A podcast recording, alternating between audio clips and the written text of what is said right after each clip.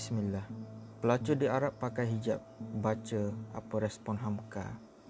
Seorang berkata kepada Hamka, pelacur di Arab itu memakai cadar dan hijab dengan niat agar orang memandang serung terhadap Islam dan orang beriman. Jawapan Buya Hamka ini tak terduga. Lalu Hamka menjawab, Oh ya, saya barusan dari Los Angeles dan New York. Masya Allah. Ternyata di sana tidak ada pelacur, jawab Buya.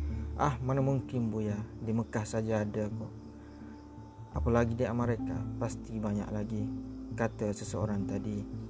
Maka kata Buya Hamka, kita ini memang hanya akan dipertemukan dengan apa-apa yang kita cari.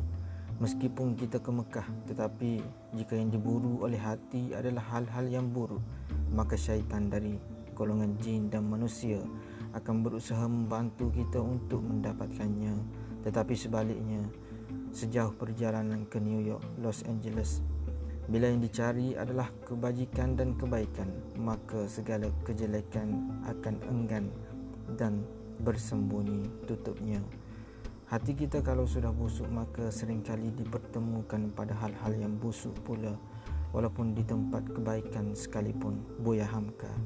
Kredit kepada Ayub Hussein Pulau Keramat Nota Ilmu Pilihan Malaysia Membaca Dibaca oleh Adli Norazmi pada 22 Ogos 2020 Terima kasih